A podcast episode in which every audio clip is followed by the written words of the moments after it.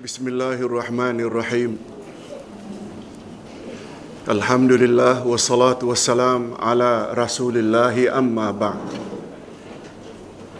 Hadirin dan hadirat rahimakumullah. Assalamualaikum warahmatullahi wabarakatuh. Alhamdulillah kita bersyukur kehadirat Allah Azza wa Jalla Berkat taufiknya kita dapat meneruskan lagi majlis ilmu kita dengan subjek hakikat dua kalimah syahadat.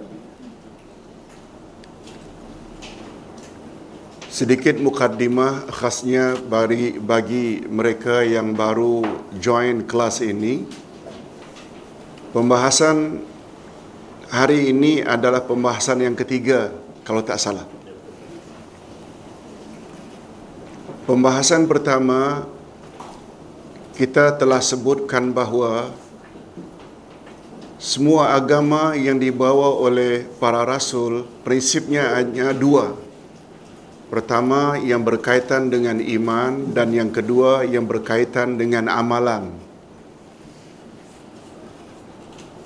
Yang berkaitan dengan iman dipanggil dengan akidah sedangkan yang berkaitan dengan amalan namanya syariat.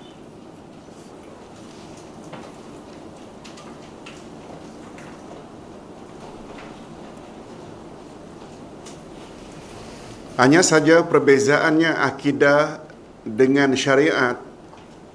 Semua rasul membawa akidah yang sama.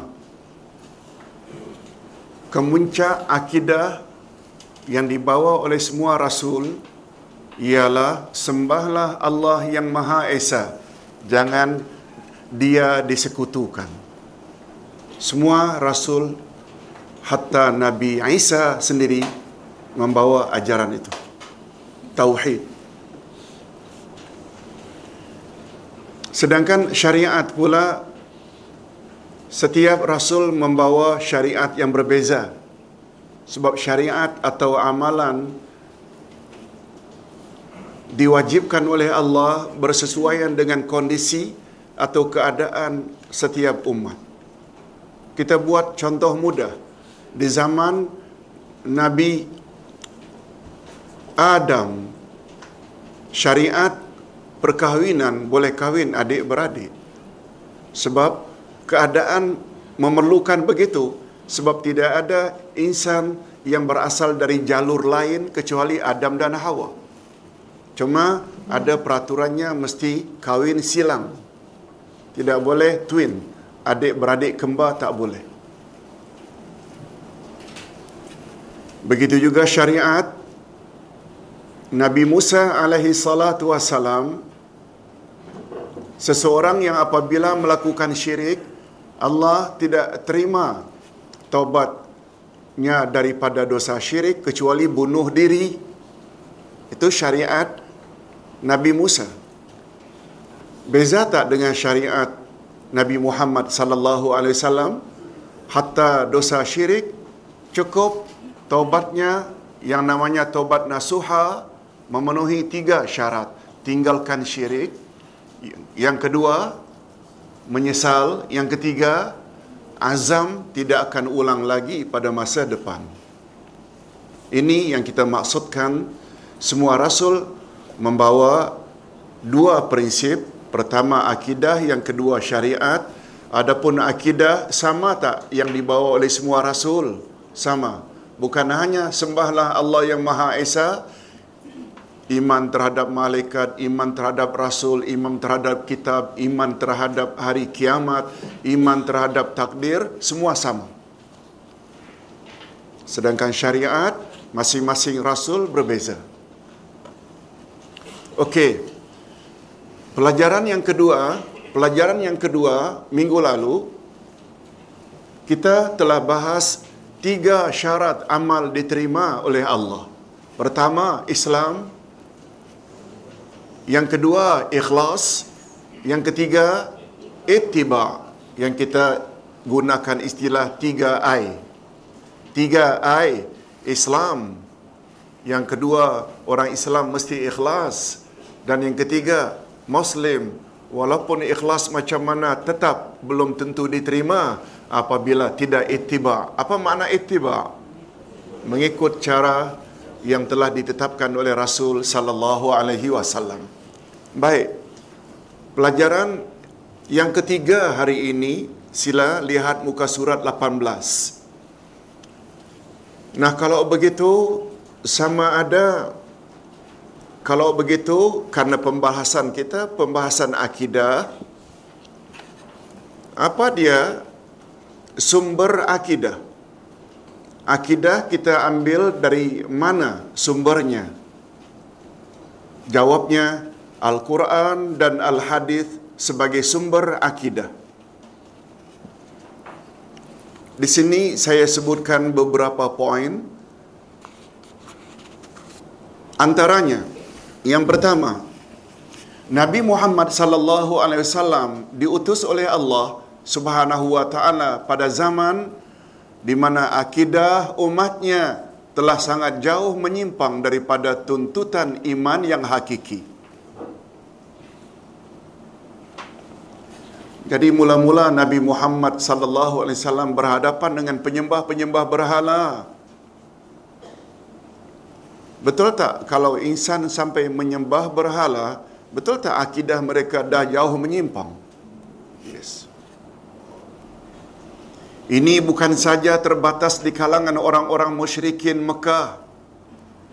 Tetapi akidah dah mula rosak juga melanda ahli kitab dari kalangan Yahudi dan Nasrani. Sebagai contoh, Yahudi mendakwa Uzair anak Tuhan. Nasrani Kristian mendakwa Isa anak Tuhan. Betul tak? Kedua-dua kafir ahli kitab walaupun pernah dibimbing oleh Nabi Musa dengan kitabnya Taurat. Walaupun pernah dibimbing oleh Nabi Isa dengan kitabnya Injil, mereka telah menyimpang. Kalau sampai mendakwa Uzair anak Tuhan dan Isa juga anak Tuhan menunjukkan bahawa akidah mereka dah menyimpang jauh. Itu sebabnya hadirin dan hadirat dalam buku Akidah satu Ustaz ada sebut bahawa Al-Quran adalah kitab akidah yang paling besar.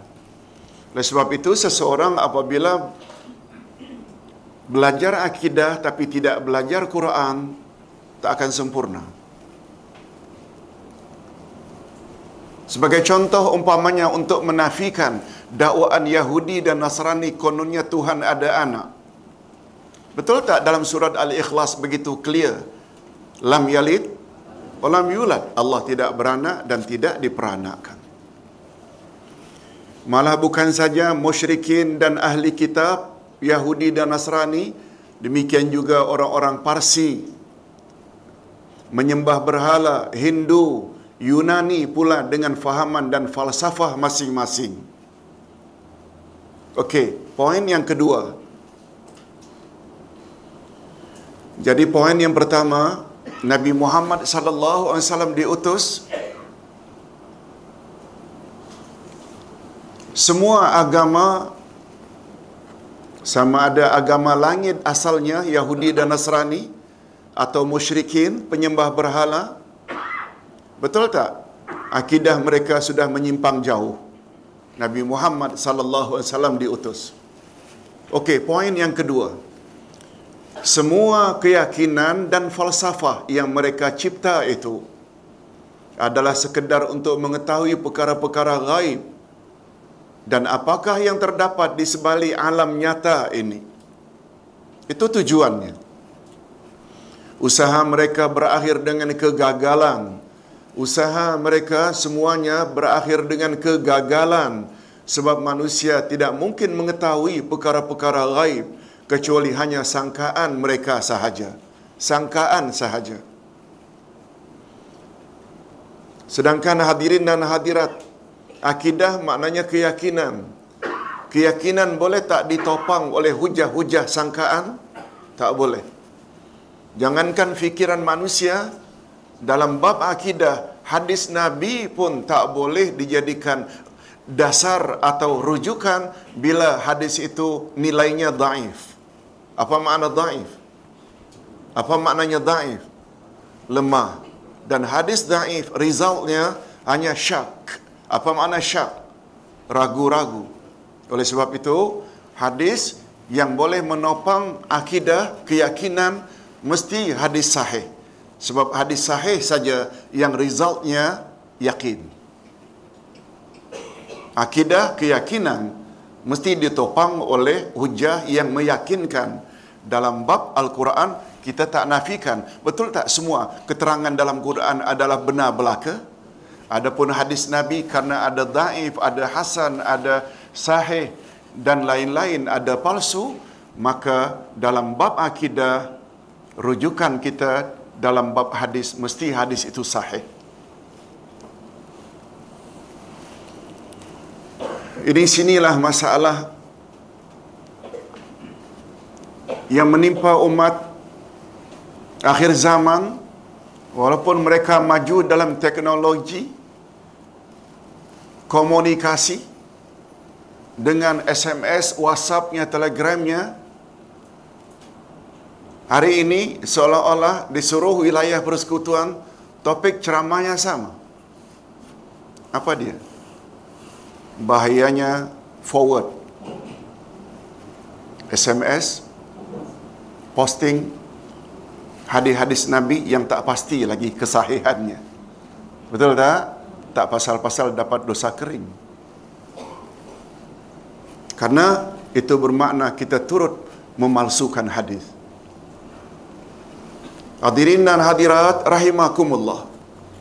Kita teruskan poin yang ketiga. Allah Subhanahu wa taala mengutus Nabi Muhammad sallallahu alaihi wasallam untuk membimbing mereka yang sedang dalam kesesatan dan tidak tahu jalan mana yang mesti ditempuh untuk menuju Tuhan pencipta mereka. Untuk mengajar mereka tentang apakah hikmah mereka itu diciptanya dan ke mana berakhirnya kehidupan ini dan selanjutnya memberi panduan kepada mereka manakah jalan yang diredai oleh Allah. Jadi Nabi Muhammad sallallahu alaihi wasallam diutus oleh Allah sebagaimana tujuan rasul-rasul terdahulu adalah untuk membimbing mereka ke jalan yang benar. Itu sebabnya hadirin dan hadirat. Bila rukun iman yang enam ini diperkecil, dia akhirnya menjadi tiga. Saya ulang, rukun iman semuanya ada berapa? Enam. Semua kita tahu, bila diperkecil, paling utama adalah tiga. Iman pada Allah, iman pada Rasul, dan iman pada hari akhirat. Cuma istilahnya, istilahnya, tolong ulangi, Al-Wahdaniyah, Ar-Risalah, Al-Ba'su, Al-Wahdaniyah iaitu keyakinan bahawa Allah Maha Esa. Itu nombor satu. Kita telah bagi keesaan Allah itu boleh ditinjau dari tiga angle, dari tiga sudut.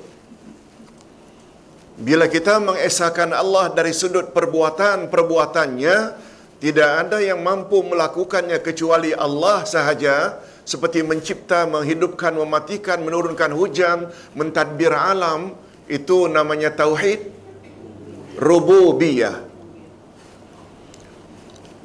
Bila kita mengesahkan Allah dari sudut nama-nama dan sifat-sifatnya, tauhid jenis itu namanya tauhid asma wa sifat. Bila kita mengesahkan Allah bahawa hanya dia yang berhak dan layak disembah, tidak yang lain. Itu namanya tauhid uluhiyah atau nama lainnya tauhid lupa. Tauhid apa? Ibadah. Betul tak? Tidak ada yang layak disembah kecuali hanya Allah. ibadat hanya pada Allah. Selain namanya tauhid uluhiyah, dia juga dipanggil tauhid ibadah. Okey, itu baru al-wahdaniyah. Tidak akan sempurna ketauhidan seseorang bila tidak yakin akan ar-risalah. Ar-risalah maknanya kerasulan.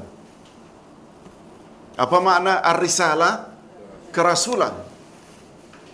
Itu sebabnya seseorang yang apabila meyakini Allah Tuhannya tapi dia enggan meyakini Rasulullah dia belum lagi muslim.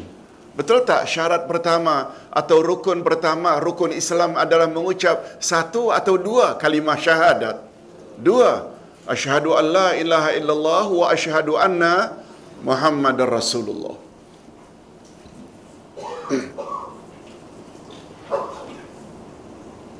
Bila ditanya mengapa perlunya ar-risalah Ustaz, kerasulan mesti kita imani. Jawabnya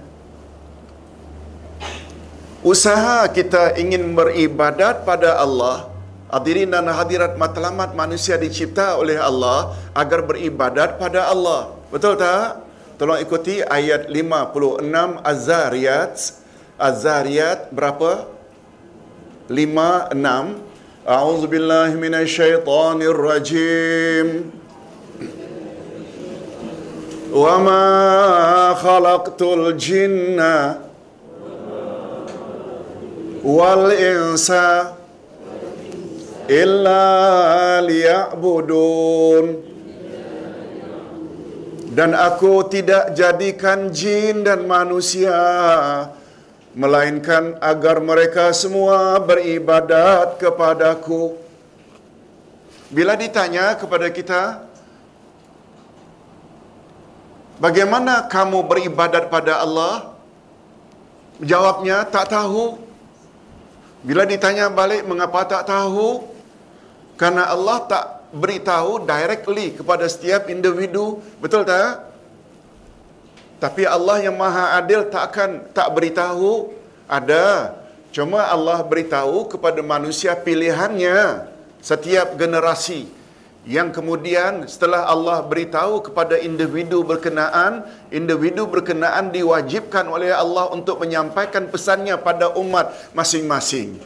Manusia pilihan itulah yang bergelar Rasulullah kan bermula dari Nuh, Ibrahim, Ismail, Ishaq, Yaqub, Yusuf sampai Musa, Isa, Nabi Muhammad sallallahu alaihi wasallam yang menyampaikan pada kita macam mana beribadat pada Allah adalah para itu sebabnya syarat ibadat yang ketiga mesti ittiba. Mesti apa? Ittiba, apa makna ittiba? mengikut cara Rasulullah. Sebab kita pada asalnya tak tahu, kita tahu karena Rasul yang beritahu. Nah, bila ditanya pula, Ustaz, mengapa ada perkara yang ketiga, Al-Ba'thu? Tolong ulang. Makna Al-Ba'thu kebangkitan. Kita yakin tak bahawa kita bila dah mati nanti akan dibangkit dari kubur masing-masing setelah tiupan sangkakala kedua untuk dihisap? Yakin tak? Okey. Siapa yang paling berperanan ketika itu dalam mahkamah ilahi untuk menentukan kita masuk syurga atau neraka? Pertama, hakim. Yang kedua, saksi. Siapa yang bertindak sebagai hakim di mahkamah ilahi? Allah alaisallahu biahkamil bukankah Allah itu hakim yang paling adil siapa yang Allah akan panggil untuk jadi saksi amalan atau akidah umat Rasulullah ayat 143 Al-Baqarah. 143 surah. Tolong ikuti. Wa kadzalika ja'alnakum ummatan wasata litakunu syuhada'a على الناس wa yakuna ar-rasulu alaikum syahida Demikianlah kami jadikan kamu umat pertengahan wasata. Supaya kamu, hei umat Muhammad, menjadi saksi bagi seluruh manusia. Dan supaya Rasul yang bernama Muhammad menjadi saksi ke atas kamu. Semua Allah nanti refer dalam mahkamah ilahi sebagai hakim kepada saksi yaitu rasul masing-masing. Umat Ibrahim Ibrahim yang akan dipanggil, umat Musa Musa yang akan dipanggil dan umat akhir zaman yang Allah akan panggil siapa? Nabi Muhammad ke Rasul Melayu?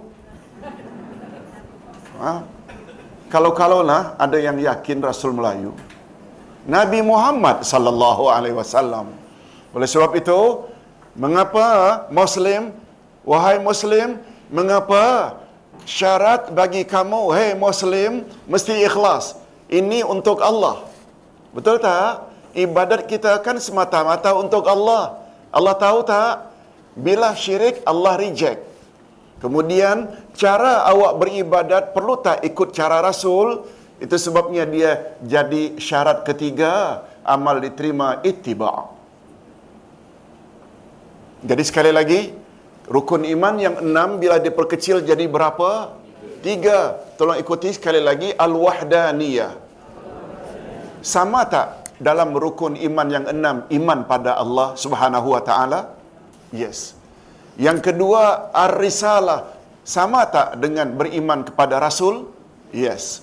Dan Al-Ba'thu, kebangkitan. Sama tak dengan iman pada hari kiamat? Yang tiga ini, kalau yang enam tadi namanya rukun iman, yang tiga ini dipanggil selalu dengan tonggak akidah. Yang tiga tadi itu dipanggil apa? Tonggak akidah. Hadirin dan hadirat rahimakumullah. Kita teruskan dengan poin-poin berikut. Yang keempat, Nabi Muhammad sallallahu alaihi wasallam mengemukakan dalil-dalil yang kokoh lagi sempurna bahawa baginda adalah benar-benar utusan Allah Subhanahu wa taala yang menerima wahyu dari langit. Baginda menyampaikan kepada umat sambil berkata, "Ini adalah kalamullah," yaitu kata-kata Allah. Maksudnya apa untuk Nabi Muhammad kalamullah itu merujuk kepada Al-Quran. Kalamullah untuk Nabi Musa pula adalah Taurat. Kalamullah untuk Nabi Isa pula ialah Injil. Untuk Nabi Muhammad Al-Quranul Karim. Aku bacakan kepada kamu dan sekiranya kamu tidak membenarkan aku, cobalah kamu bawa kepada aku satu surah yang serupa dengannya. Betul tak? Nabi Muhammad disuruh oleh Allah mencabar orang-orang kafir Quraisy supaya datangkan walau hanya satu surah. Namun demikian mereka berhasil tak mendatangkan satu surah atau gagal? Gagal. Menunjukkan bahawa Al-Quran adalah mukjizat. Mukjizat.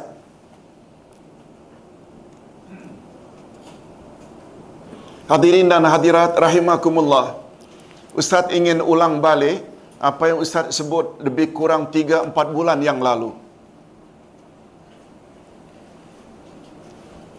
Iaitu, ada satu ayat dalam Al-Quranul Karim yang apabila manusia tidak memahami ayat itu, dia akan jadi insan yang tidak ada hala tuju dalam hidup. Masih ingat ayat apa? Ayat 38 dari surat Al-Baqarah. Al-Baqarah ayat berapa? 38. Tolong ikuti. Qulna bitu minha jami'a fa imma ya'tiyannakum minni huda فمن تبع هدايا فلا خوف عليهم ولا هم يحزنون Coba dengar baik-baik terjemahan ayat. Kami berfirman, keluarlah kamu semua dari syurga ini. Siapa mereka yang diusir oleh Allah dari syurga supaya turun ke bumi? Iblis dulu. Yang jahat dululah. Iblis lagi siapa? Adam lagi Hawa. Jami'a, all of you keluar dari syurga ini. Lalu turun ke mana? Ke bumi. Coba tengok apa kata Allah. Fa imma ya'tiyannakum minni huda kelak akan datang kepada kamu petunjukku. Allah janji, Allah yang Maha Adil setelah bumi diisi dengan penghuni jin dan manusia, Allah tidak mau jin dan manusia cari jalan sendiri-sendiri, tapi Allah bantu mereka dengan menurunkan huda. Apa makna huda? Petunjuk yang dalam tafsir disebut tafsir ahlu sunnah menyebut huda itu dua iaitu rasul demi rasul diutus dan kitab demi kitab diturunkan. Ustaz ulang, setelah iblis Adam Hawa karena dosa masing-masing, dosa Adam enggan sujud pada Naab. Dosa iblis enggan sujud pada Adam, dosa Adam dan Hawa makan buah larangan. Lalu mereka ketiga-tiganya diusir dari syurga turun ke mana tadi? Lalu Allah yang maha adil, maha pengasih, tidak mau manusia dan jin zuriat daripada Adam dan zuriat dari iblis cari jalan sendiri-sendiri. Lalu Allah turunkan untuk mereka hidayah. Dan tafsiran hidayah pula apa tadi? Ada dua rasul demi rasul dan kitab demi kitab coba dengar apa kata Allah faman tabi'a hudaya barang siapa yang mengikuti petunjukku itu Sekali lagi petunjuk maksudnya apa? Rasul dan kitab. Fala khaufun alaihim wala hum yahzanun. Barang siapa yang ikut petunjukku yakni rasul dan kitab, mereka tidak perlu takut dan mereka tidak perlu bersedih hati. Ada beza tak takut dengan sedih? Ada tak? Takut menyangkut perkara future, sedih mengenang masa silam. Hadirin dan hadirat bagi kita yang masih hidup di ruangan ini khasnya, betul tak future kita sakaratul maut? Betul tak future kita soalan-soalan yang akan dikemukakan dalam kubur? Betul tak future kita timbang menimbang amalan di padang mahsyar? Betul tak future kita meniti siratal mustaqim? Bila dalam hidup ini kita ikut Rasul dan kitab tak payah takut itu maksudnya dan kita tak perlu sedih mengenang masa silam karena kita dah ikut Rasul dan kitab setuju tak kalau Ustaz katakan untuk umat manusia di zaman Nabi Musa ikut Musa dan ikut Taurat betul tak? tak timbul ikut Muhammad, ikut Quran tak timbul. Sebab Nabi Muhammad dan Quran belum turun lagi. Begitu berakhir era Musa, datang Isa, betul tak? Kalau ada umat ketika itu yang ingin selamat, perlu tak mereka ikut Isa dan Injil yang original? Begitu datang Nabi Muhammad sallallahu alaihi wasallam bagi kita hari ini, jangan takut, jangan sedih dengan syarat kita mesti ikut apa? Boleh tak dengan kata lain Quran dan sunnah Nabi? Betul tak? Iaitu ikut Rasul dan ikut kitab, iaitu Quran dan sunnah Nabi sallallahu alaihi wasallam. Oleh sebab itu, Ustaz ulang sekali lagi poin yang ke berapa tadi? Okey, yang ketiga tadi Nabi Muhammad memang diutus untuk membimbing umat. Yang keempat juga sudah kita bahas iaitu Nabi katakan ini adalah kalamullah. Andai kata kamu tidak percaya, tolong datangkan kepada aku walau satu surah. Fa'tu bisuratim mim mithli wad'u syuhada'akum dan seterusnya. Nah, sekarang kita berpindah ke poin yang kelima. Apa dia poin yang kelima? Hadirin dan hadirat, kita sedang memperkatakan tentang sumber akidah adalah sumber akidah adalah Quran dan Sunnah. Kan itu pembahasan kita. Nah, poin yang kelima, baginda Rasul sallallahu alaihi wasallam terpaksa berhadapan dengan kumpulan-kumpulan tersebut yang mempunyai beraneka macam cara berfikir, ideologi, mazhab dan falsafah. Baginda menjelaskan kekeliruan mereka dengan hujah-hujah yang tidak dapat dipatahkan. Di samping menyedarkan mereka tentang kebenaran yang baginda bawa. Tidaklah salah jika dikatakan bahawa pertembungan yang terjadi pada masa itu adalah pertembungan yang bersifat akidah. Betul tak? Yang bersifat akidah. Keyakinan. Ustaz ulang sekali lagi. Siapa yang tidak memahami kehendak ayat 38 dari surat Al-Baqarah tadi bahawa ingin selamat tak perlu takut, tidak perlu sedih bila dah mati nanti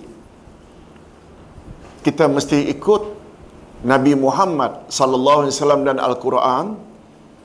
Betul tak apabila mereka tidak ikut Quran dan tidak ikut sunnah, seolah-olah mereka meraba-raba. Kemana hendak pergi? Tu sebabnya Nabi Muhammad sallallahu alaihi wasallam pernah tak membuat jaminan Aku tinggalkan dua pedoman untuk mewahai umat selagi kamu berpegang teguh kamu tidak akan sesat selama-lamanya. Apa dia dua itu? Al-Quran dan Sunnah. Betul tak? Hadis sahih dalam kitab Al-Muwatta. Okey, sekarang kita menginjak ke poin yang keenam. Pertembungan tersebut pada asalnya bertumpu kepada dua prinsip utama yang kemudian berpecah kepada banyak cabang-cabangnya. Jadi pada asalnya berpunca dari dua. Nah, kita ingin tahu apa yang dua itu Ustaz. Prinsip pertama ialah mentauhidkan Allah yang Maha Esa. Prinsip yang kedua iaitu mentauhidkan jalan menuju Allah. Kalau tidak salah minggu lalu ketika siri yang kedua kita ada sebut bahawa prinsip di dalam agama Islam ini dua sahaja. Kalau tadi Ustaz ada sebut dua kalimah syahadat.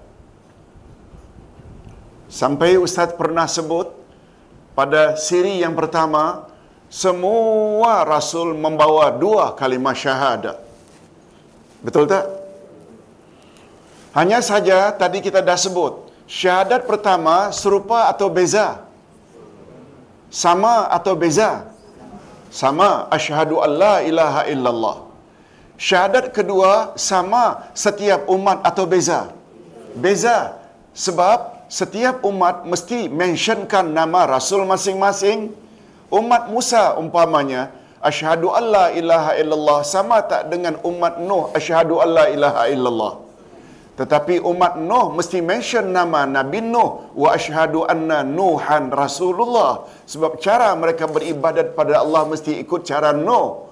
Macam mana anda ikut Musa? Musa belum lahir. Boleh faham ya? Begitu juga umat akhir zaman, umat Muhammad.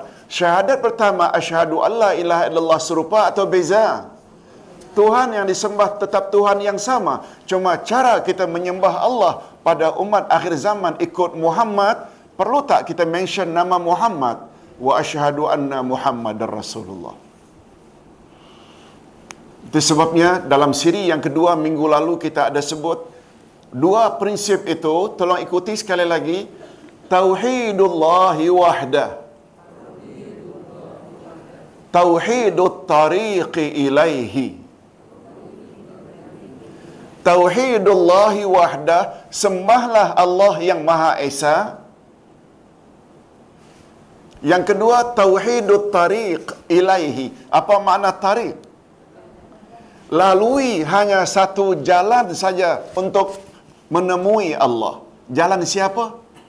Bagi kita umat akhir zaman, jalan yang telah digariskan oleh siapa? Nabi Muhammad sallallahu alaihi wasallam. Itu prinsipnya. Kita baca dulu.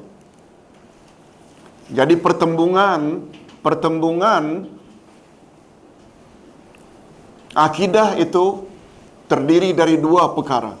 Pertama, prinsip pertama ialah mentauhidkan Allah yang Maha Esa yang mengandung makna bahawa dialah Tuhan yang Maha Pencipta. Dialah yang berhak disembah dan tidak ada yang menyentuhinya dalam sifat-sifatnya, perbuatan-perbuatannya, kesempurnaannya dan kesuciannya dari segala sifat yang tidak layak baginya. Di dalam prinsip yang pertama ini, tercakup tak di dalamnya tiga jenis tauhid? Tidak layak disembah kecuali dia. Tauhid apa namanya? Tidak ada yang mampu mencipta kecuali dia.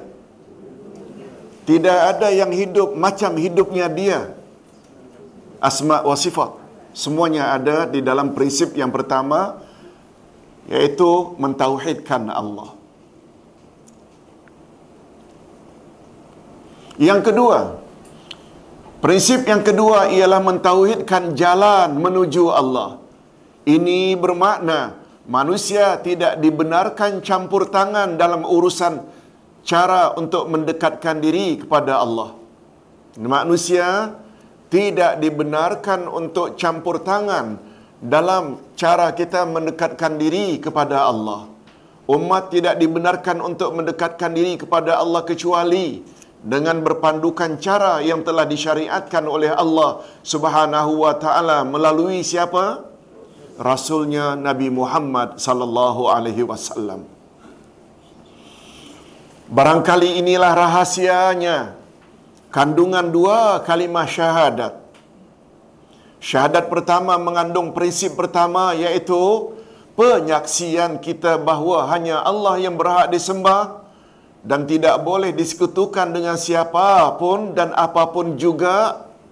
Sedangkan syahadat kedua pula mengandung prinsip yang kedua iaitu penyaksian kita bahawa kita hendaklah beribadat dan mendekatkan diri kepada Allah melalui cara yang telah ditetapkan oleh Rasulullah sallallahu alaihi wasallam. Sebabnya hadirin dan hadirat Imam Ibnul Qayyim ketika menafsirkan surat An-Nas. Tolong ikuti. Qul a'udzu birabbin nasi malikin nasi ilahin nas.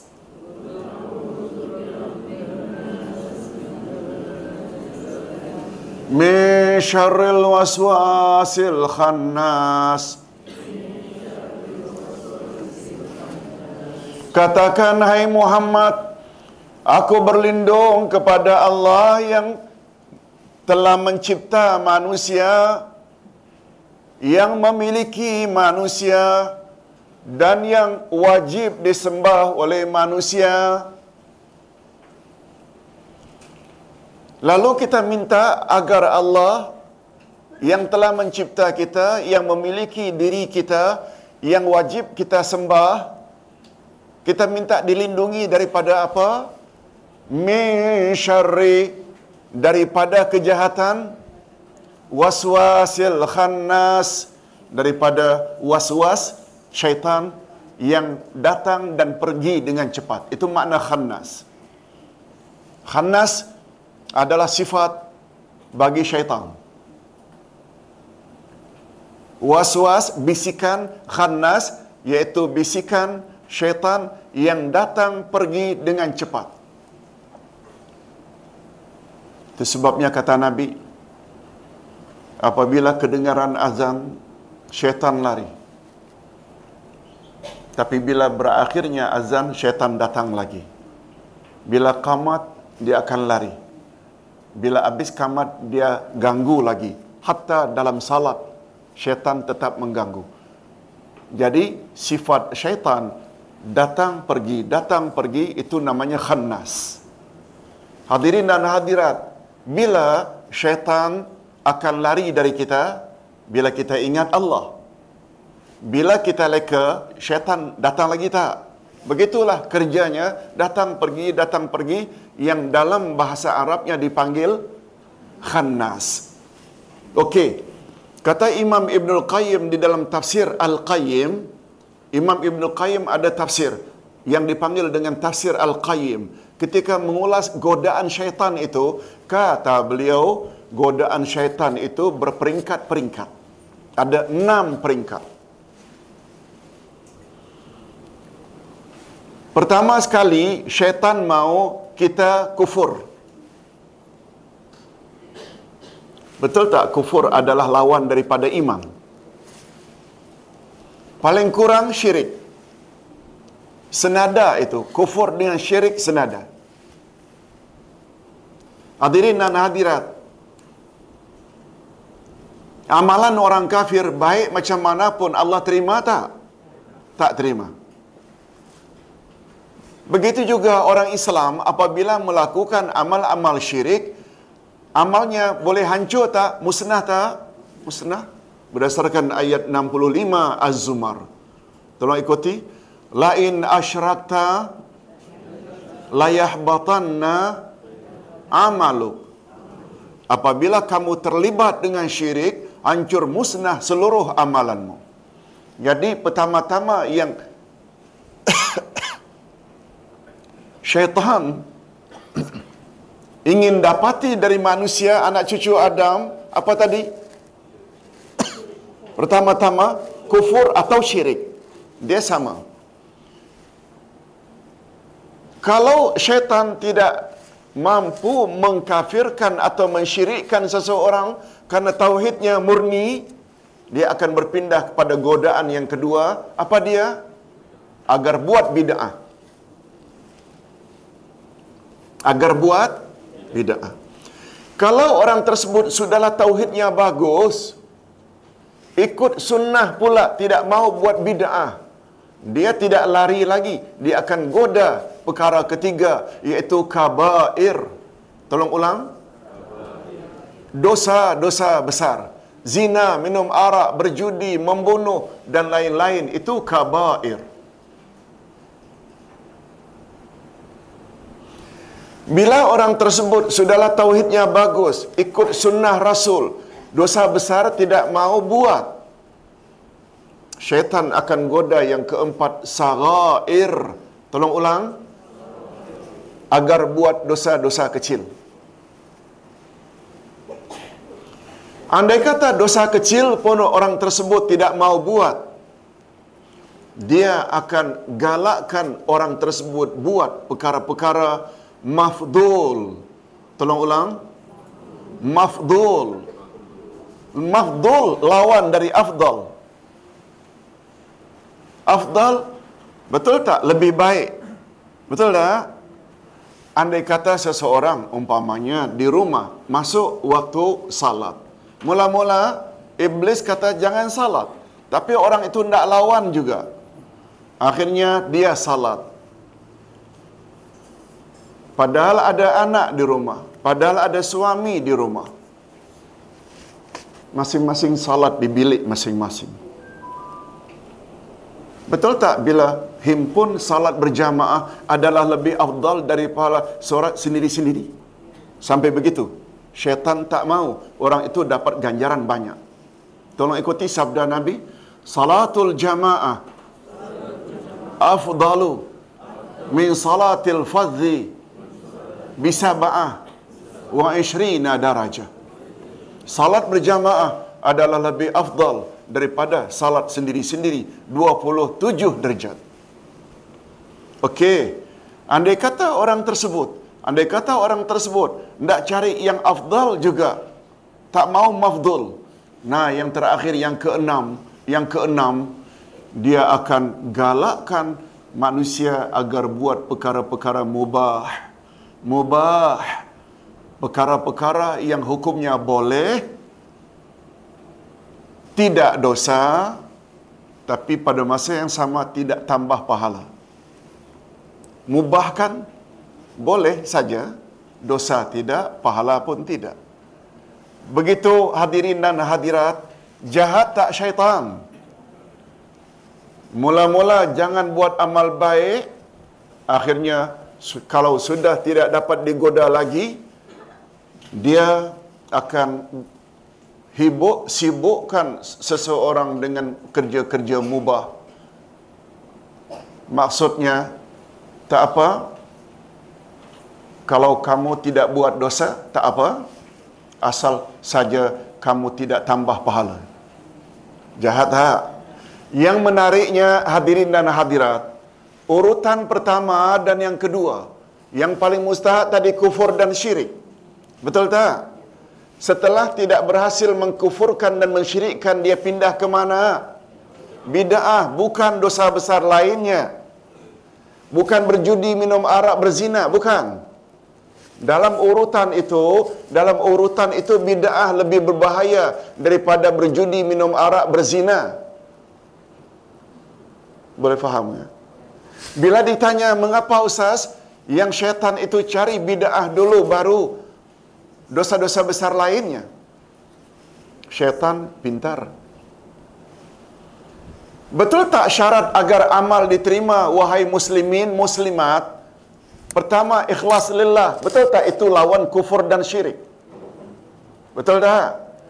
Dan perkara kedua muslimin muslimat selain ikhlas kamu mesti ikut cara Rasul.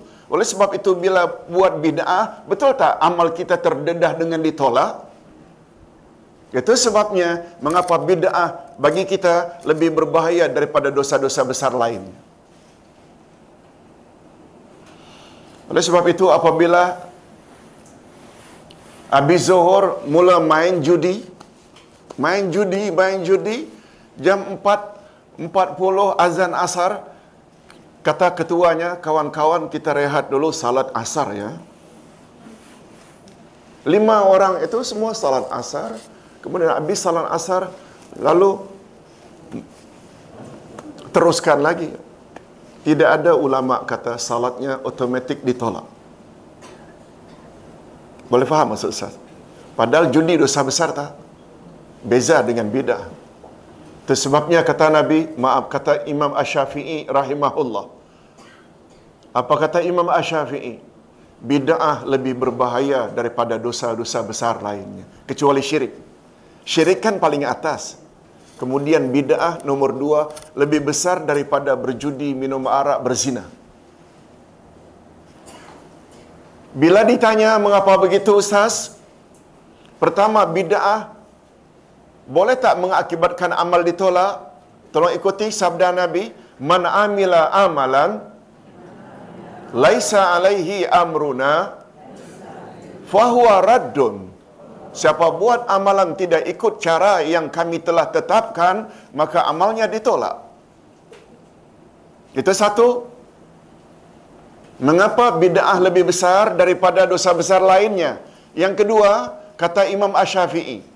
Apa kata Imam Ash-Syafi'i tentang bahaya bid'ah lebih besar daripada dosa berzina, minum arak, berjudi? Kata beliau, orang yang melakukan dosa besar berzina, minum arak, berjudi, biasanya dia tahu yang itu dosa. Tetapi seseorang yang melakukan bid'ah, tambah sana, tambah sini, dia senantiasa mendakwa penambahan-penambahan itu membuat ibadatnya menjadi lebih sempurna. Boleh boleh faham? Oleh sebab itu, bila dia dah declare anggap bahawa penambahan sana sini dalam ibadat membuat amalnya menjadi lebih sempurna, jangan harap orang tersebut akan tobat kepada Allah Azza wa Jalla. Sebab dia anggap apa yang dia buat selama ini baik belaka. Tapi orang yang berzina, berjudi, minum arak, dia tahu tak dia lakukan itu bahawa itu dilarang oleh Allah? Tidak mustahil pada suatu saat dia insaf, dia akan minta ampun pada Allah dari dosa-dosa tersebut. Boleh faham maksudnya? Setuju tak kalau Ustaz katakan bahawa majoriti umat Islam di Nusantara anggap bid'ah itu kecil? Betul tak? Padahal sebenarnya dia besar. Hadirin dan hadirat rahimakumullah. Kita teruskan poin yang ketujuh. Betul Pak? Betul yang ketujuh? Kedua-dua prinsip utama yang disebarkan oleh Rasulullah sallallahu alaihi wasallam itu mendapat tentangan hebat daripada semua pihak. Semua pihak yang dimaksudkan siapa tadi? Sama ada kafir musyrikin, penyembah berhala, termasuk juga dari kalangan ahli kitab Yahudi dan Nasrani ta? Yes, semua pihak. Nah, dalam hal ini kita sebutkan sebagai contoh. Okey. Orang-orang musyrikin Arab berkata sebagaimana yang dikhabarkan oleh Allah di dalam Al-Quran. Allah menceritakan penentakan musyrikin terhadap ajaran yang dibawa oleh Nabi Muhammad sallallahu alaihi wasallam. Apa kata mereka? Tolong ikuti. Alihata ilaha wahida.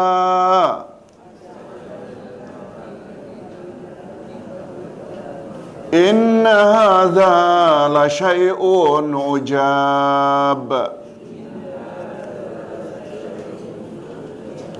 Mengapa ia menjadikan Tuhan-Tuhan itu Tuhan yang Maha Esa? Ah, mereka pertikaikan. Sebab mereka musyrikin menyembah satu Tuhan ke atau Tuhan banyak. Tiba-tiba Muhammad suruh menyuruh agar menyembah Tuhan yang Maha Esa. Coba tengok apa kata mereka. Sesungguhnya ini benar-benar hal yang sangat mengherankan. Mereka heran. Apakah Muhammad ni dah gila? Nenek moyang tak pernah cakap macam itu. Mereka menggambarkan tentang Tuhan-Tuhan mereka. Tolong ikuti. Walladzina takhazu min dunihi awliya.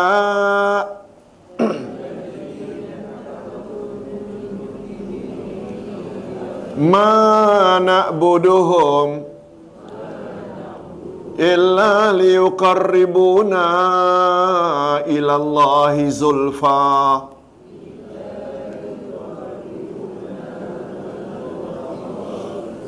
dan orang-orang yang mengambil perlindungan selain Allah berkata kami tidak menyembah mereka melainkan supaya mereka mendekatkan diri kami kepada Allah dengan sedekat-dekatnya Begitu dakwaan mereka. Apabila mereka menyembah berhala, hadirin dan hadirat, Ustaz ingin ingatkan balik, berhala-berhala yang mereka sembah itu sebenarnya siapa? Siapa? Orang-orang saleh mereka. Pada penghujung buku Akidah 1, Ustaz ada sebut mula-mula terjadi syirik di atas muka bumi adalah di zaman Nabi Nuh. Nabi Nuh. Setelah pengikut setia Nabi Nuh yang tidak berapa ramai itu mati satu demi satu, lalu iblis goda umat Nuh supaya buat patung itu sebabnya dalam Quran disebut ada yang namanya Ya'uq, ada yang namanya Nasr, ada namanya ini dan itu, semuanya nama-nama orang saleh. Sebab syaitan setelah berhasil memperdayakan Adam dan Hawa Lalu dia memperdayakan umat Nabi Nuh dengan mengatakan, orang-orang alim kamu satu demi satu mati.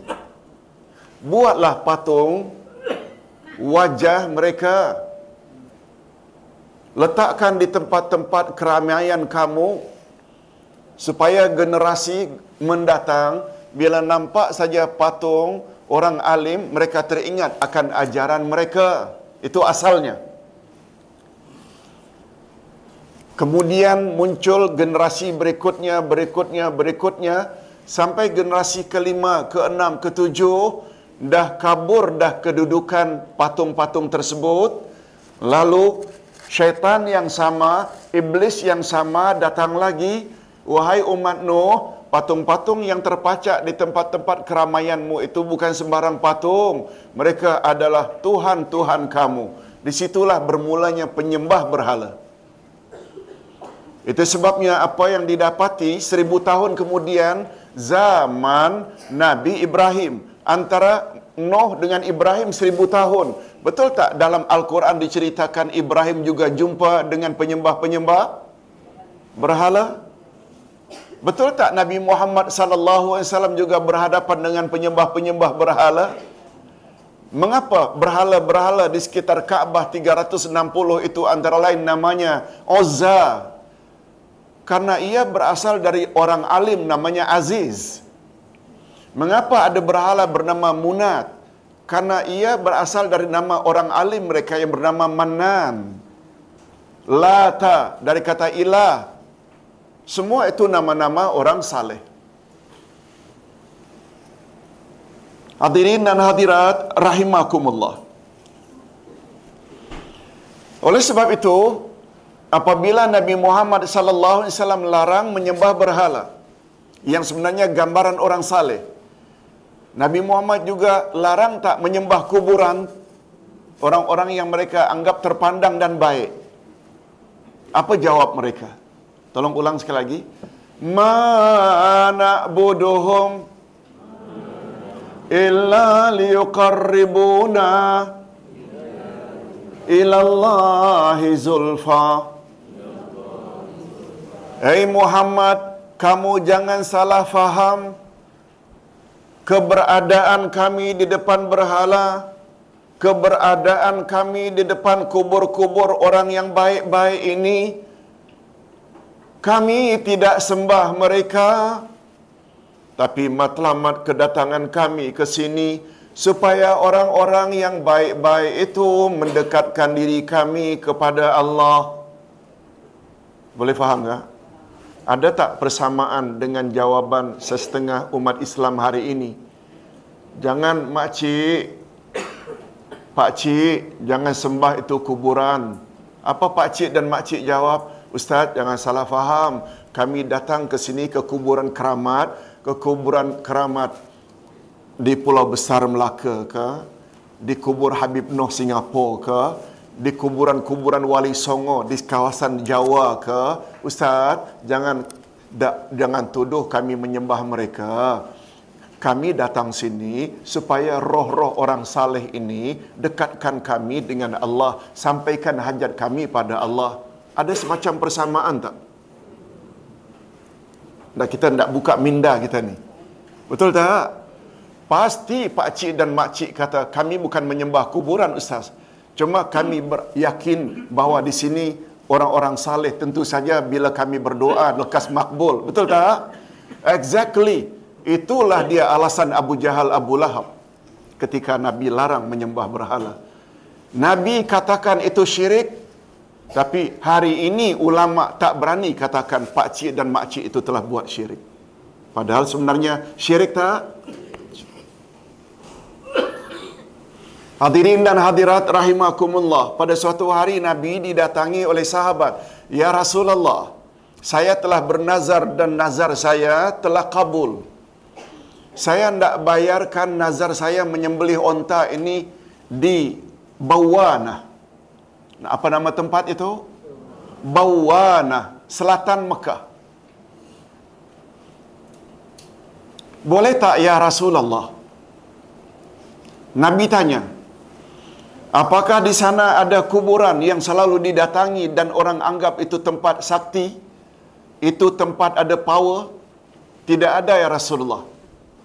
Apakah tempat itu selalu didatangi oleh banyak orang bermusim-musim beranggapan di situ ada keistimewaan yang tak ada pada tempat yang lain? Tidak ada ya Rasulullah.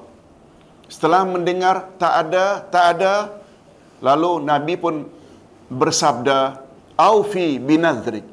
Nah, kalau begitu silakan kau laksanakanlah nazarmu di sana. Boleh faham tak?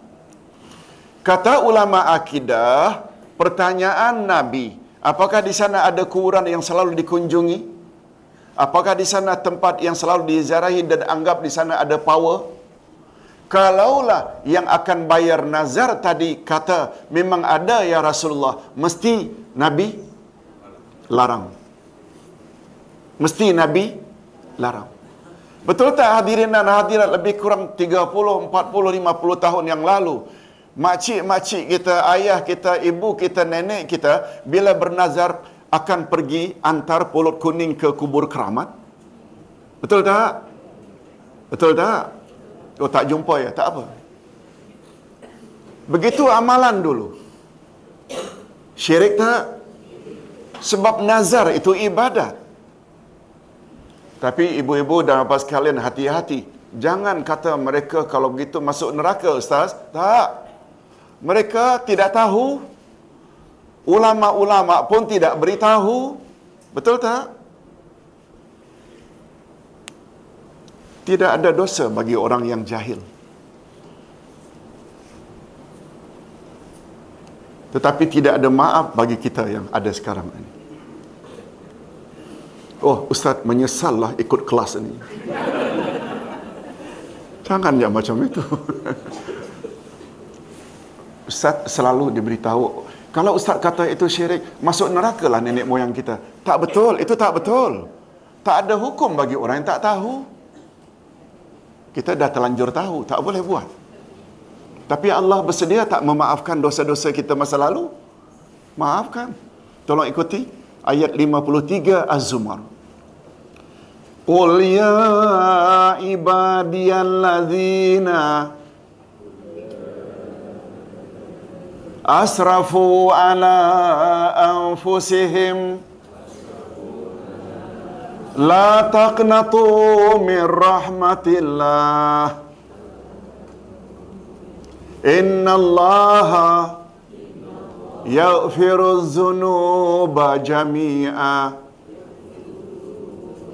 innahu huwal ghafurur rahim.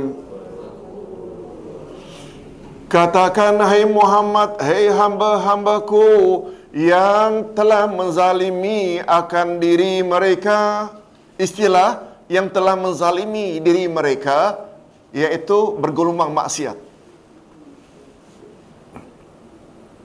Hadirin dan hadirat, Nabi bersabda, tolong ikuti, Az-zulmu salasa. Zalim itu ada tiga. Yang pertama, zalim yang Allah tidak akan ampun sama sekali. Apa dia? Apa dia? Syirik. Yang kedua, zalim yang Allah akan ampun jika Allah berkehendak. Apa dia? Dosa-dosa besar kepada Allah selain syirik. Allah boleh ampun tak? Selain syirik. Walaupun dia mati tak sempat minta ampun. Boleh tak? Sebab Allah berfirman pada ayat 48 An-Nisa. Tolong ikuti. Inna allaha la yaghfiru ayyushraka bih. Wa yaghfiru madu nazalika limay yasha. Sesungguhnya Allah tidak akan ampun dosa syirik. Dan Allah akan ampun dosa selain itu bagi orang-orang yang dia kehendaki. Maknanya apabila sampai mati tak sempat tobat dari dosa syirik, betul tak di sana Allah tak akan ampun. Tetapi orang yang minum arak, berzina, berjudi sampai mati tak sempat tobat, ada tak kemungkinan Allah maafkan dosa-dosanya? Ada tak? Sebab bukan syirik.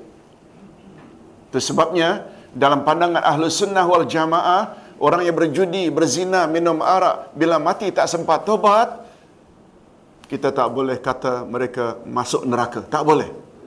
Kita gunakan istilah, tolong ikuti, ala masyiatillah. nasib mereka terserah pada Allah. Sebab ayat 48 An-Nisa tadi, selain daripada syirik, Allah boleh tak maafkan? Boleh. Dan Allah boleh tak tidak maafkan? Boleh. Masuk neraka dulu tapi masuk neraka kekal selamanya atau sementara? Nah, karena tauhidnya murni tidak ada syirik, dia akan masuk syurga juga. Ustaz teruskan. Zalim ada berapa macam tadi? Pertama, zalim yang Allah tidak akan ampun sama sekali iaitu dosa syirik. Yang kedua, zalim yang Allah akan ampun jika Allah berkehendak iaitu dosa-dosa kepada Allah, dosa-dosa besar kepada Allah selain syirik. Dan yang ketiga, zalim yang Allah berlepas diri daripadanya. Zalim apa itu? Manusia kepada manusia lain. Dia curi barang, dia fitnah seseorang, Allah tidak akan maaf. Sebab itu bukan dosa mereka pada Allah. Perlu tak kita minta maaf kepada orang yang kita zalimi? Okey. Hadirin dan hadirat rahimakumullah. Ustaz teruskan ayat tadi. 53 Az-Zumar. Katakan hai Muhammad, hai hamba-hambaku yang bergel, yang telah menzalimi akan diri mereka sendiri. Apa maksudnya? Yang telah menzalimi akan diri mereka sendiri yang bergelumang maksiat. Lalu apa kata Allah? Melarang mereka.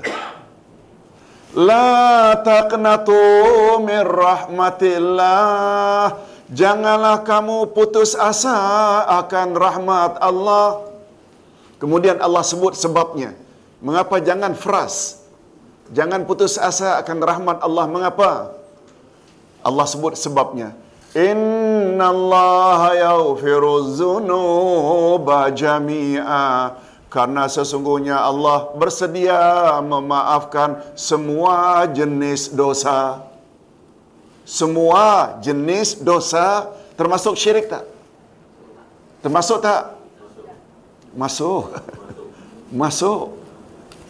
Ingat ya, yang Allah kata syirik Allah tidak akan maafkan bila orang tersebut mati tak sempat tobat.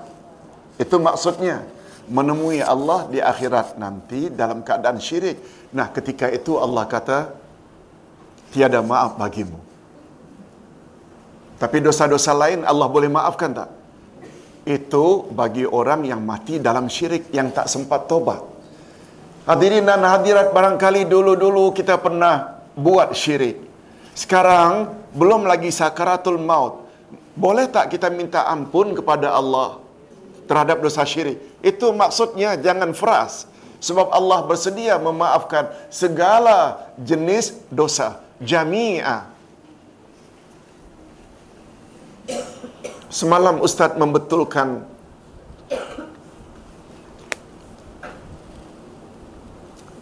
pertanyaan seseorang. Dia tanya, Ustaz, betul tak terjemahan saya tentang ayat itu? Eh orang, wahai Rasul, katakanlah wahai Muhammad, hei hamba-hambaku yang menzalimi diri mereka sendiri.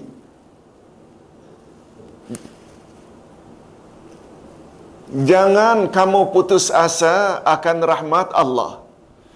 Karena, ah, ini lihat, dia terjemahkan, karena Allah subhanahu wa ta'ala bersedia memaafkan kamu semua. Jami'ah itu, dia artikan kamu semua. Boleh faham tak? Belum, belum nampak. Apa makna jami'ah? bagi dia jami'ah di situ all of you padahal maksud ayat all of dosa boleh faham? Dia berbeza tak? Berbeza. Tolong ulang sekali lagi. La taqnatu min rahmatillah. Inna Allah yaghfiruz dzunuba jami'a karena Allah bersedia memaafkan dosa-dosa semuanya. Semuanya itu balik pada dosa. Bukan semuanya kamu. Oleh sebab itu jangan kita fras. itu sebabnya Ustaz katakan juga kepada orang berkenaan yang sedang sakit, jangan fras. Tapi Ustaz saya kira karena banyaknya dosa saya macam Allah tak akan ampun. Ah itu bahaya. Kalau Ustaz baca satu hadis sahih, hadis kursi, tolong ikuti. Ana inda zanni abdi bi. Sesungguhnya aku akan memperlakukan seseorang sesuai dengan sangkaannya terhadap aku, kata Allah. Aku akan memperlakukan seseorang bersesuaian dengan sangkaannya pada aku. Hadis kursi. Coba dengar penjelasannya. Bila kita bertobat, lengkapi syarat-syarat tobat nasuha, tinggalkan dosa, menyesal, azam tidak akan ulang lagi. Kita perlu tak berbaik sangka kepada Allah dengan mengatakan Allah akan maafkan dosa aku.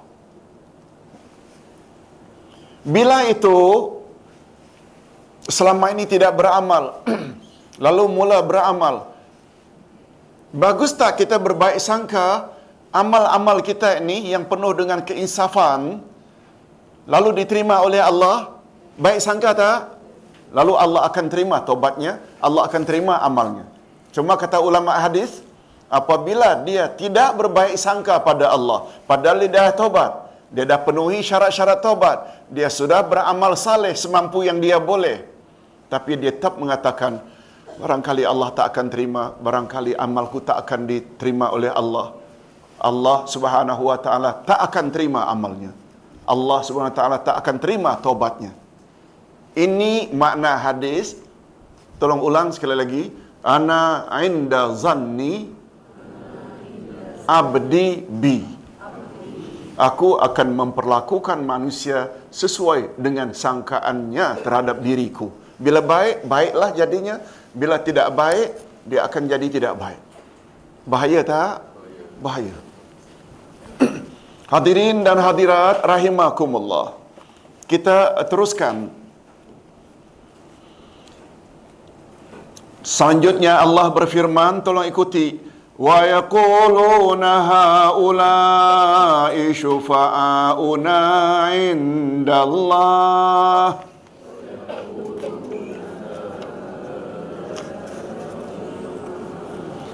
Mereka berkata mereka itu adalah pemberi syafaat kepada kami di sisi Allah. Allah Subhanahu wa taala menolak dakwaan palsu dan keyakinan yang batil mereka itu dengan berfirman. Tolong ikuti. Lau kana fihi ma alihatun illallahu la fasadata.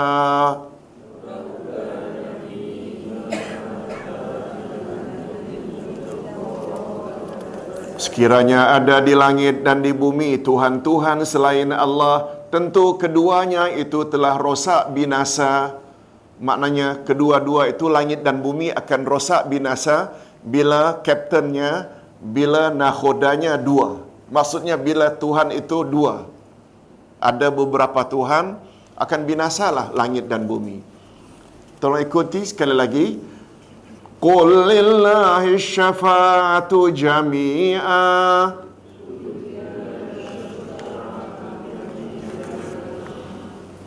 Lahu mulku samawati wal ard.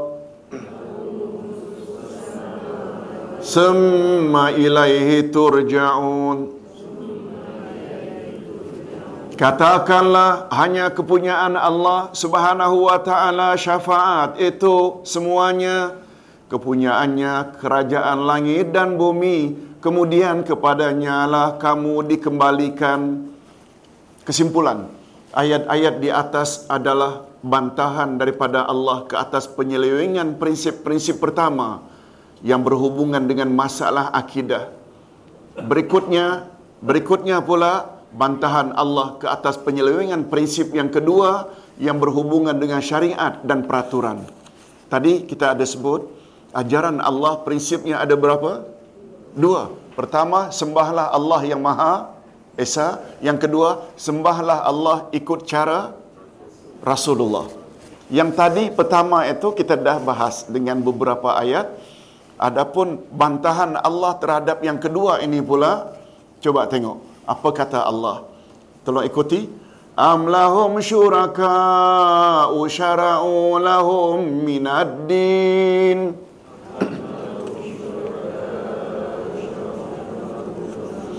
Ma lam ya'zam bihillah.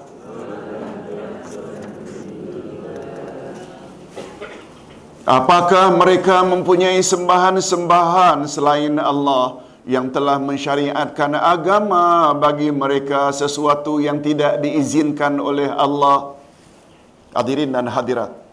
Mereka menyembah berhala kononnya itu hanya sebagai perantaraan. Allah ada izinkan tak? Dalam bab beribadat, kita perlu orang tengah ke atau direct? Hadirin dan hadirat,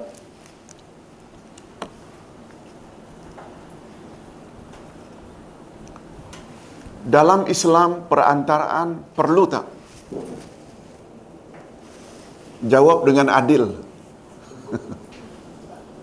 perlu atau tidak? Ada jawab perlu. Jawabnya perlu dan tidak perlu. Oh, macam mana Ustaz? Perantaraan perlu bila dari Allah kepada kita. Kita tahu ke cara beribadat pada Allah tanpa orang tengah beritahu kita? Itu dari Allah pada kita perlu tak orang tengah? Siapa dia? Tapi dari kita kepada Allah tak perlu orang tengah. Kan dalam doa langsung Rabbana atina oh Tuhan berilah kami kebaikan di dunia dan kebaikan di akhirat. Betul tak? Oh Tuhan langsung. Dari kita kepada Allah mesti directly. Tapi dari Allah pada kita mesti ada orang tengah yang dipanggil rasul tadi. Boleh faham ya? Itu baru adil. Hadirin dan hadirat rahimakumullah.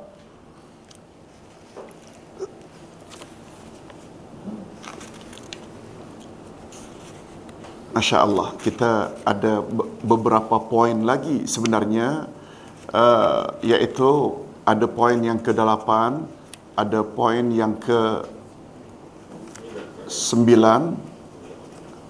Okey, kita tak boleh selesaikan hari ini topik ini nampaknya, tapi ustaz ingin uh, beri sedikit tambahan iaitu ya izinkan ustaz kalau tadi nabi melarang mereka dari sudut uh, tauhid Sedangkan yang kedua, bantahan Allah ke atas penyelewengan prinsip kedua berhubungan dengan syariat. Terhadap musyrikin, Allah dah sebut. Sekarang B-nya adapun orang-orang Yahudi. Tadi kan kita sedang cakap tentang Nabi berhadapan dengan siapa? Orang-orang kafir, musyrikin yang mendakwa Tuhan itu banyak. Nah, izinkan Ustaz sedikit saja lagi apa Nabi hadapi pula terhadap ahli kitab. Boleh?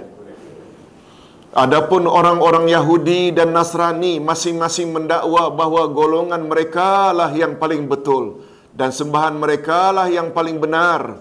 Mereka juga mendakwa bahawa syurga hanya disediakan untuk mereka bukan untuk golongan lain. Betul tak?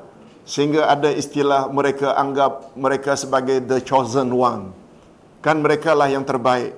Dalam Quran, Allah menyebut orang-orang Yahudi mengatakan syurga hanya untuk mereka, Nasrani kata syurga hanya untuk mereka. Allah Subhanahu wa taala membantah dakwaan palsu mereka itu dengan firman-Nya. Tolong ikuti. Qul in kuntum tuhibbuna Allah fattabi'uni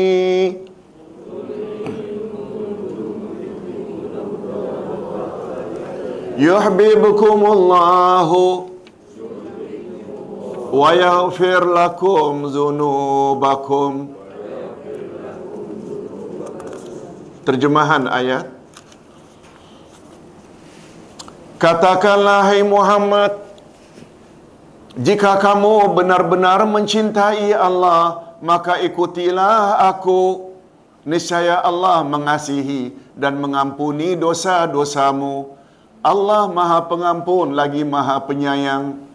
Kalau Ustaz boleh sebut sedikit di sini sebab turun ayat ini apa sebabnya? Asbabun nuzul. Karena orang Yahudi dan Nasrani Madinah mendakwa kepada Nabi ya Muhammad kamu jangan kata kamu saja yang cintakan Allah kami juga cintakan Allah kata Yahudi dan Nasrani Madinah tapi pada masa yang sama mereka tidak mau ikut Muhammad lalu turun ayat ini qul katakan hai Muhammad In kuntum tuhibbun Allah, jika kamu benar-benar kasihkan Allah, fattabi'uni. Kamu mesti ikut aku. Jika kamu ikut aku, yuhibbukumullah wa yaghfir lakum dzunubakum. Barulah kamu layak mendapat kasih sayang Allah, barulah Allah ampun dosa-dosamu. Kesimpulannya, Yahudi dan Nasrani barulah layak mendapat kasih sayang dan ampunan Allah. Syaratnya apa? mesti ikut Nabi Muhammad sallallahu alaihi wasallam. Coba pertanyaan berikutnya. Ayat tersebut khas untuk Yahudi Nasrani saja ke atau am? Khas untuk mereka saja yang ditegur. Itu sebabnya kata ulama tafsir ayat itu namanya tolong ikuti ayatut tahadda. Ayat mencabar. Ayat mencabar. Mengapa mencabar? Kan Yahudi mendakwa kamu saja yang cintakan Allah. Kami juga cintakan Allah. Tapi pada masa yang sama mereka tak mau ikut Muhammad. Lalu Allah suruh cabar mereka. Sekiranya kamu benar-benar kasihkan Allah, kamu mesti ikut aku, kata Nabi. Atas arahan Allah. Dengan mengikuti ajaranku, baru Allah ampun dosa-dosamu dan Allah akan sayang pada kamu. Okey, hadirin dan hadirat untuk malam ini Ustaz kira cukup sampai di sini dulu.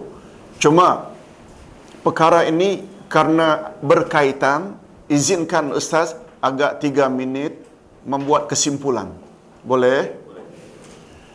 Ketika Nabi ditawarkan oleh orang-orang kafir Quraisy dengan tiga ta ingin harta banyak macam mana pun kami akan bagi kamu hai Muhammad asalkan kamu berhenti dari menyebar ajaran tauhid ajaran tauhid maknanya ajaran yang mempertuhankan Allah yang esa betul tak nabi tolak harta ta kedua wanita kamu ingin wanita banyak dan cantik macam mana pun kami akan adakan yang mustahak kamu tinggalkan ajaran tauhidmu. Juga Nabi terima atau tolak. Yang ketiga, tahta, kedudukan. Kami akan angkat engkau, hai Muhammad, sebagai ketua kami. Our leader. Asalkan engkau jangan sebarkan ajaran tauhid. Juga Nabi tolak. Nah, setelah Nabi tolak, mereka ambil jalan lain untuk menghentikan Nabi Muhammad, yaitu kompromi. Beginilah hai Muhammad, kalau semua tawaran kamu tidak mau terima sampai ketegasan Nabi Muhammad sallallahu alaihi wasallam sampai apa kata Nabi? La wada'u syat mereka tidak sampaikan direct pada Nabi. Tapi mereka gunakan orang kuat yang Nabi segani, iaitu Abu Talib. Karena Abu Talib sangat sayang dengan Nabi. Mereka gunakan jalur Abu Talib untuk menghentikan Nabi supaya menawarkan yang ta tadi. Tahta, harta dan wanita. Apa kata Nabi? Dengan tegas, "Law wada'u syamsa 'ala yami wal qamara 'ala yasari 'ala an atruka hadzal amr ya la ya ammi." Andai kata jangankan tiga ta, mereka musyrikin penyembah berhala letakkan bulan di tangan kananku, matahari di tangan kiriku agar aku tinggalkan dakwah tauhid. Tidak, wahai uncle, sama ada aku berjaya aku, atau aku musnah di dalamnya. Maknanya tekad Nabi muktamad tak? Nah, atas sebab itulah mereka ambil jalan kompromi. Wahai Muhammad, kata mereka, kami bersedia menyembah Tuhanmu tahun ini. Tapi dengan syarat next year, kau pula mesti menyembah berhala kami. Boleh faham? Tahun berikutnya kami menyembah, ini namanya kompromi dalam akidah. Sempena itulah turun surah apa? Al-Kafirun. Qul ya ayyuhal kafirun, hei orang-orang kafir, la a'budu ma ta'budun wala antum a'biduna ma a'bud dan kamu juga tidak menyembah apa yang kamu sembah wala ana a'bidum ma abattum aku tidak menyembah apa yang kamu sembah kamu tidak menyembah apa yang aku sembah. Akhirnya apa? Lakum dinukum waliyadin yang ustaz ingin karena berkenaan dengan topik yang ustaz harapkan semua jamaah faham. Apa yang dulu ustaz tak faham juga. Tetapi setelah baca kitab tafsir Al-Kabir oleh Imam Ibn Taymiyah, Imam Ibn Qayyim ada tafsir, tafsir Al-Qayyim. Tafsir Al-Kabir Imam Ibn Taymiyah. Ustaz baru faham. Apa yang Ustaz faham ini, Ustaz ingin share. Boleh tak? Sharing is caring. Mula-mula Ustaz tak faham. Katakan, hey Muhammad, aku tidak akan menyembah apa kamu sembah dan kamu tidak menyembah apa yang kau sembah kamu juga tidak menyembah bagaimana aku menyembah. Aku tidak menyembah sebagaimana kan macam kita macam sama. Tapi sebenarnya tidak sama. Apa dia? Dan ustaz anggap ini sangat mustahak. Dia menyangkut dua prinsip. Yang pertama, qul ya ayyuhal kafirun la a'budu ma ta'budun wala antum a'biduna ma a'bud. Aku tidak menyembah apa yang kamu sembah, kamu juga tidak menyembah apa yang aku sembah. Dia adalah penafian subjek Maaf, penafian objek. Aku tidak menyembah apa yang kamu sembah. Betul tak objek? Mereka menyembah berhala. Aku menyembah Allah. Boleh faham? Penafian pertama, katakan hai Muhammad, aku tidak menyembah apa yang kamu sembah. Kamu tidak menyembah apa yang aku sembah. Penyembahan maknanya penafian apa itu? Objek. Sedangkan Aku tidak menyembah sebagaimana kamu sembah, kamu tidak menyembah sebagaimana yang aku sembah. Dia menyangkut kaifiat atau cara. Betul tak kembali kepada yang dua tadi? Boleh faham? Hadirin dan hadirat kita menyembah Allah, kita ada cara tak? Yes, ini yang dua perkara tadi itu. Yang pertama, Tauhidullahi wahdah, sembahlah Allah yang Maha Esa. Yang kedua, Tauhidut tariqi ilaihi, kita mesti menyembah Allah ikut cara Muhammad. Sedangkan orang kafir, betul tak objek yang mereka sembah lain? Betul tak cara mereka menyembah juga lain? Betul tak? Dan last kali, lakum dinukum waliyadin. Bagimu agamaku, mu bagiku agamaku. Maknanya, tidak ada kompromi dalam masalah akidah. Itu sebabnya, sempena Natal, Christmas, Dewawali, tidak ada ucap selamat dibenarkan oleh orang Islam. Boleh rosak akidah sebab bila kita sudah Merry Christmas bermakna kita setuju Isa itu anak Tuhan. Begitu kata Zakir naik. Bukan Zakir turun. Mudah-mudahan apa yang kita sampaikan ini semua ini asas-asas belaka. Setuju tak? Yang apabila rosak akan rosak jadi yang lain. Mudah-mudahan ada jugalah manfaatnya untuk kita semua. Wabillahi taufik wal hidayah. Wassalamualaikum warahmatullahi wabarakatuh. Ya, ya, silakan.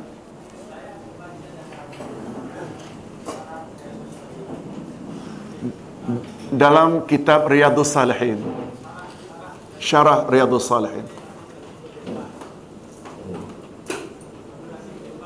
Okey.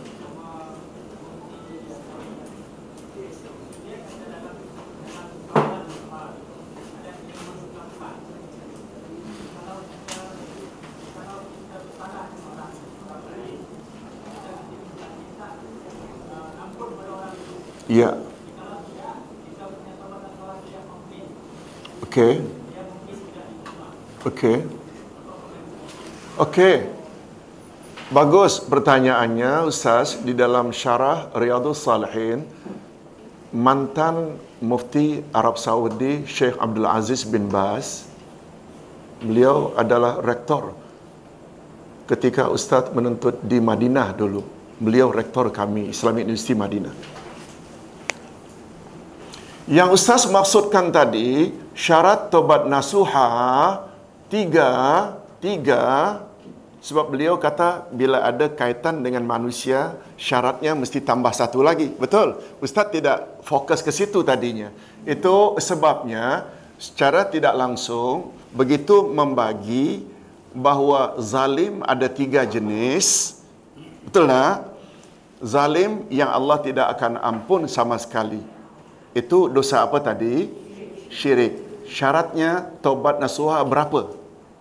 Tiga. Tinggalkan syirik, menyesal dan azam tak akan ulang. Yang kedua, zalim yang Allah bersedia memaafkannya. Iaitu dosa-dosa kepada Allah seperti berjudi minum arak. Ini juga syaratnya berapa? Tiga juga. Tinggalkan judi, menyesal dan berazam tidak akan ulang. Dan yang ketiga, zalim yang Allah berlepas diri daripadanya tak mau campur. Kan kita dah sebutkan tadi bahawa itu adalah dosa insan pada insan yang lain. Cuma Ustaz tidak teruskan tadi. Ada berapa syaratnya Ustaz?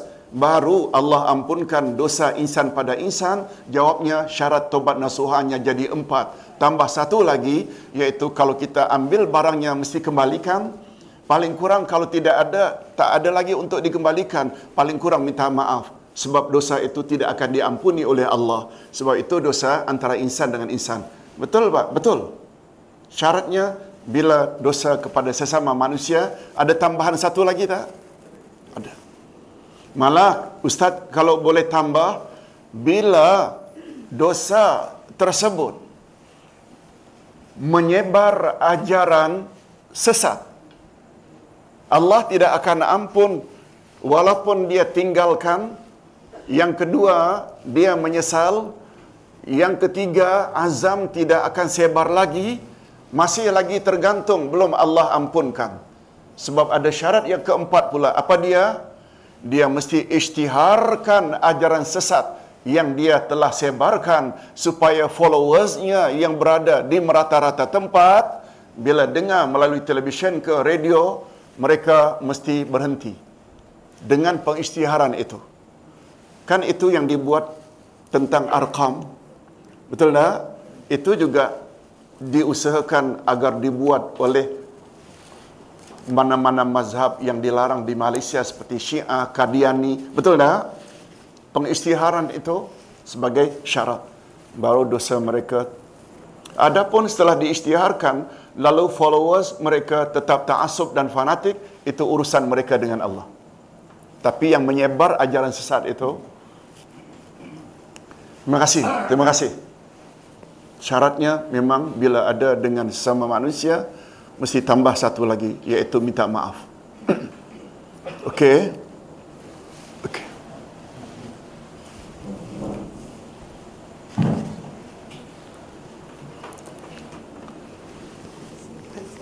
Okey, Masya. Ustaz, jika seseorang membuat bid'ah tentang sesuatu amalan sunat, contohnya salat sunat dan bukan salat wajib, adakah berdosa atau hanya ditolak? Hadirin dan hadirat rahimakumullah.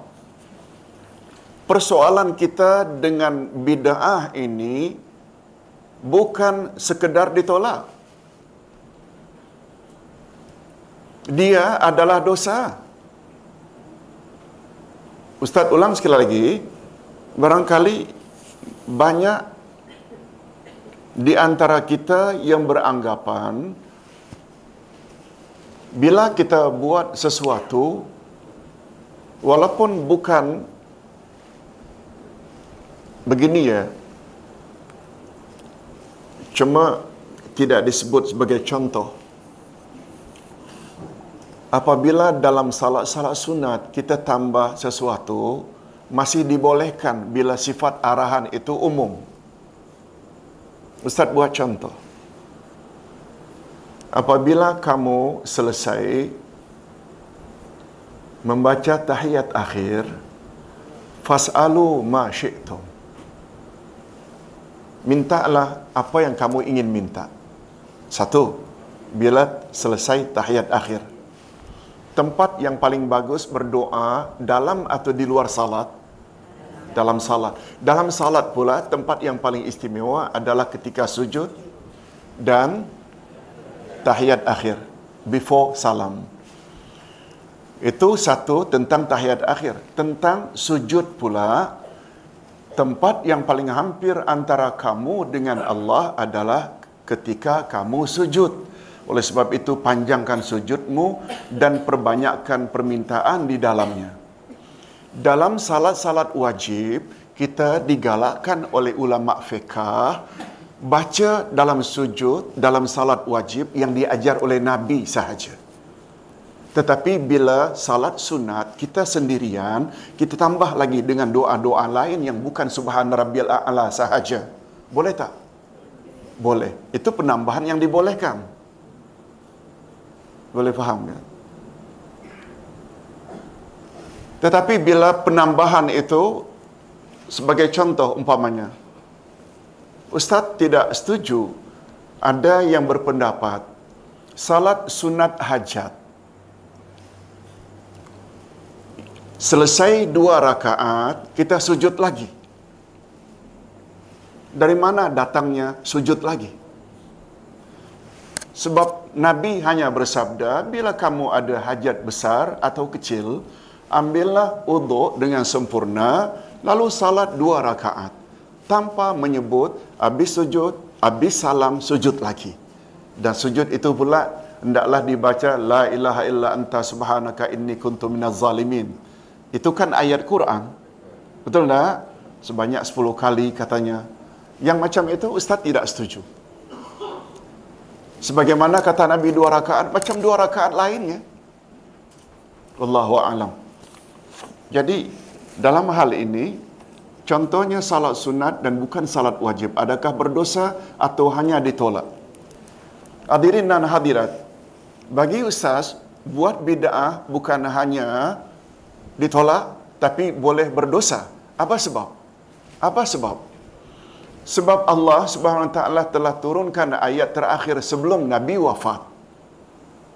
Al-yawma akmaltu lakum dinakum wa atmamtu alaikum ni'mati waraditu lakumul islam madina pada hari ini aku telah sempurnakan bagimu agamamu sama ada ibadat atau salat wajib ke salat sunat mesti perlu tak kita kembali kepada contoh yang ada dari Nabi sallallahu alaihi wasallam umpamanya ustaz buat salat sebagai contoh ada salat sunat sempena Isra Mi'raj ada pula sempena puasa sempena Maulid Rasul ada tak pernah dengar yang namanya salat sunat fidyah atau salat hadiah? Ada dengar tak? Iaitu untuk cover salat-salat orang yang sudah mati. Ada tak? Itu boleh tak? Bagi ustaz bukan saja ditolak perbuatan itu berdosa sebab kita telah membuat penambahan baru padahal nabi tidak diwafatkan oleh Allah kecuali agama Islam sudah sempurna. Okey, satu lagi, Ustaz, adakah diterima amalan seseorang Muslim jika tidak pernah menunaikan salat wajib? Ah. Hadirin dan hadirat, bila kita belajar akidah, bila kita belajar akidah, akidah Ahlus Sunnah wal Jamaah mengatakan iman adalah kombinasi dari ucapan ikrar ucapan tasdik dalam hati dan dilaksanakan oleh anggota. Betul tak? Maknanya iman itu mesti lengkap berapa perkara? Mesti diucap dua kalimah syahadat, mesti diyakini tanpa ragu dalam hati Allah Tuhannya Muhammad Rasulnya lalu perlu tak dia laksanakan suruhan Allah suruhan Rasul jauhi larangan Allah larangan Rasul lengkap pertanyaannya Ustaz Adakah diterima amalan seseorang Muslim jika tidak pernah menunaikan salat wajib? Hadirin dan hadirat, akidah ahlu sunnah wal jamaah mengatakan dosa yang dilakukan oleh seseorang tidaklah membuat seseorang itu jadi kafir. Kena ingat ini. Ini di antara perbezaan kita ahlu sunnah dengan khawarij. Kita dah belajarkan khawarij. Khawarij maknanya mana-mana muslim, muslimat, mukmin, mukminat bila buat dosa satu satu dosa besar, berzina, minum arak, berjudi langsung kafir. Lawan dari khawarij murji'ah. Murji'ah pula mukmin, mukminat buat dosa apapun besar dosanya sedikit pun tidak merosakkan imannya. Kata mereka, Iman dan dosa itu bagaikan minyak dengan air, tak campur. Nah ini longgar pula. Yang ini ekstrim sangat. Ahli sunnah wal jamaah ikut yang mana satu?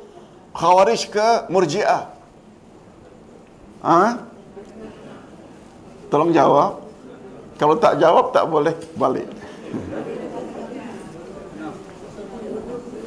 Wasatiyah, betul. Dua-dua kita tak setuju kata tak rosak iman salah kata langsung kafir juga salah nah kalau begitu ahlu sunnah wal jamaah katakan kepada orang mukmin yang melakukan dosa sebagai apa namanya lupa dah mukmin fasik mesti ada rangkap itu mukmin maknanya iman still ada fasik maknanya durhaka maknanya imannya mula rosak. Boleh faham? Ustaz kena sebut ini dulu. Ustaz, orang yang tidak salat itu, apa hukum orang yang meninggalkan salat? Fasik. Fasik. Apakah dengan tidak salat amal-amal yang lainnya tak diterima? Dia bersedekah ke, dia berbuat baik pada ibu bapa ke, dia zakat ke, dia naik haji karena dia tidak salat? Ustaz cenderung kita tidak boleh hukumkan semua amalnya tak diterima gara-gara tak salat. Tapi kita tak boleh nafikan dia telah melakukan dosa besar. Para ulama dalam bab meninggalkan salat ini terbagi dua. Ada mazhab yang mengatakan tinggal salat kafir. Ada. Apa sebab? Nabi bersabda, tolong ikuti, man taraka salata muta'ammidan faqad kafara jihara siapa meninggalkan salat dengan sengaja maka kafirlah dia dengan nyata-nyata kafir al farqu bainal muslim wal kafir tarkus salah pembeza antara muslim dengan kafir adalah meninggalkan salat itu hujah yang mengatakan kafir Imam Syafi'i pula ustaz cenderung pada pendapat ini berpendapat kafir meninggalkan salat itu setakat dosa besar. Bukanlah sampai keluar dari Islam. Ustaz cenderung pada pandangan sederhana ini. Allahu a'lam. Begitu Puan Natasha. Okey, kita rehat dulu. Assalamualaikum warahmatullahi wabarakatuh.